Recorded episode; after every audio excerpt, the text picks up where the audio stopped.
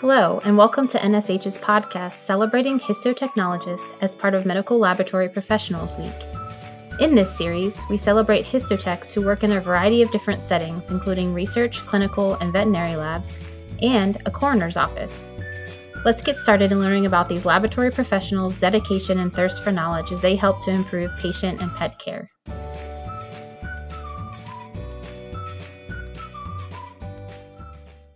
Hi, I'm Janet Tunnicliffe. I'm a histotechnologist working from Vancouver, British Columbia.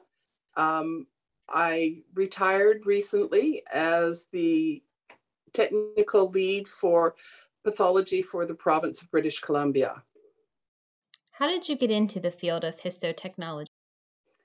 I started out my career um, wanting to go into medicine and was accepted to the uh, College of Medicine at U- University of British Columbia, but then just decided that the long term and the expense wasn't suited for me. And when the technical school here uh, decided to have an open day, I went and became fascinated with the medical laboratory program.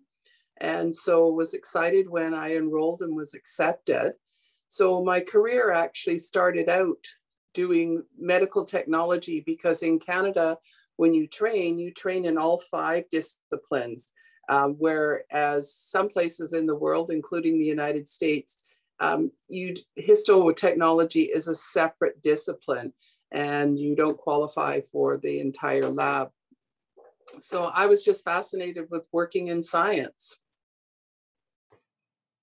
Can you explain what you did on a day to day basis when you were in the lab? When I first started out in my career, I actually was working in chemistry and thought that I would be working in chemistry for my whole life, dealing with blood and urine specimens.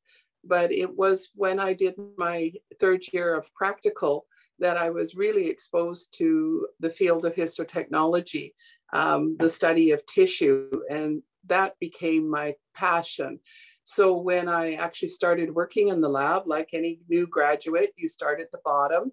And I did the day to day work of uh, assisting the pathologist to examine the tissue, dissect it into smaller pieces, uh, processing, as we call it, or handling the tissue to get it to a point where we could slice it thin enough to put on a microscopic slide and then stain all of those slides so that they can be looked at down the microscope. And even though the final diagnosis is made by the pathologist, um, the exciting part for me was I got to review all of those slides before they went to the pathologist to look at. So my part of my review was looking at it to make sure of the quality of the work, to make sure the sections were just perfect so that we didn't have wrinkles or holes in them so that a diagnosis could be made, which allowed me to learn and study and examine all of the tissues, learn the tissue types, learn all the different types of cells, learn about different diseases. Because, of course, before you can recognize diseases, you have to understand what is normal. So it was a huge learning curve, and I've always loved learning something new, getting something exciting. And so as my career progressed over 45 years, I moved from the bottom of the ladder to the very top of the ladder. So I went through learning uh, about um, different disease processes, different tech stains. And then as time progressed, new techniques, new things. And for me, it was very exciting because my education and my career as a histotechnologist took me around the world. I managed to be able to go and work in New Zealand and obtain my certification to work in New Zealand. Um, I came back to Canada and worked on the other side in business and in sales. Came back and taught students and trained the next generation of people coming to work in the lab. Uh, and that led to me being able to go and give lectures overseas in Brazil and just prior to COVID was invited to go to Denmark. Unfortunately, that got canceled because of COVID.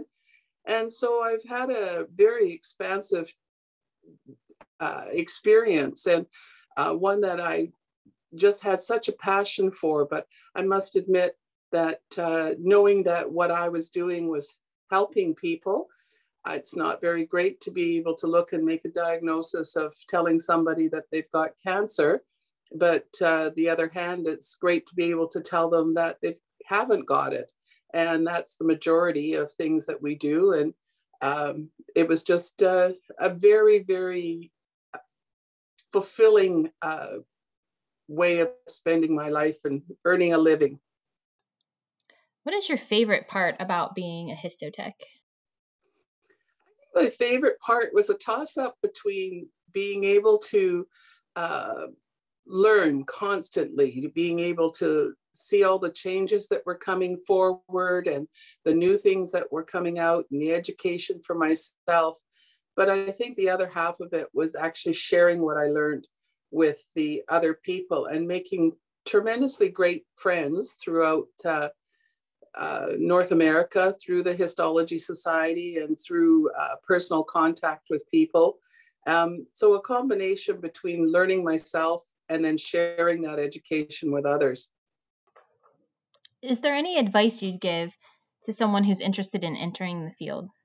I think the, the advice I would give somebody if they're thinking of jo- becoming a histotechnologist or somebody who's newly in the field is to never say no. When an opportunity is offered to you, reach out and if at all possible, say yes. Um, if somebody offers you to to take a, a, a training course or an educational course, say yes. And say yes to courses that you don't even think are related to your profession. If somebody offers you a management course or a, a course on uh, computer sciences or something like that, say yes.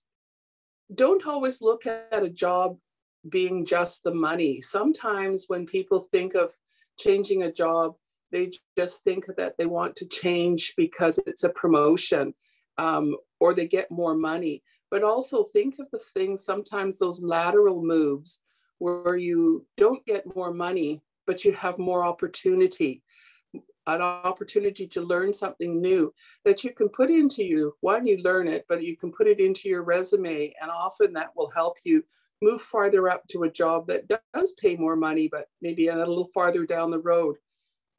Whatever you do, you've got to do it to make you happy. It has to be something that you enjoy and that you have a passion for.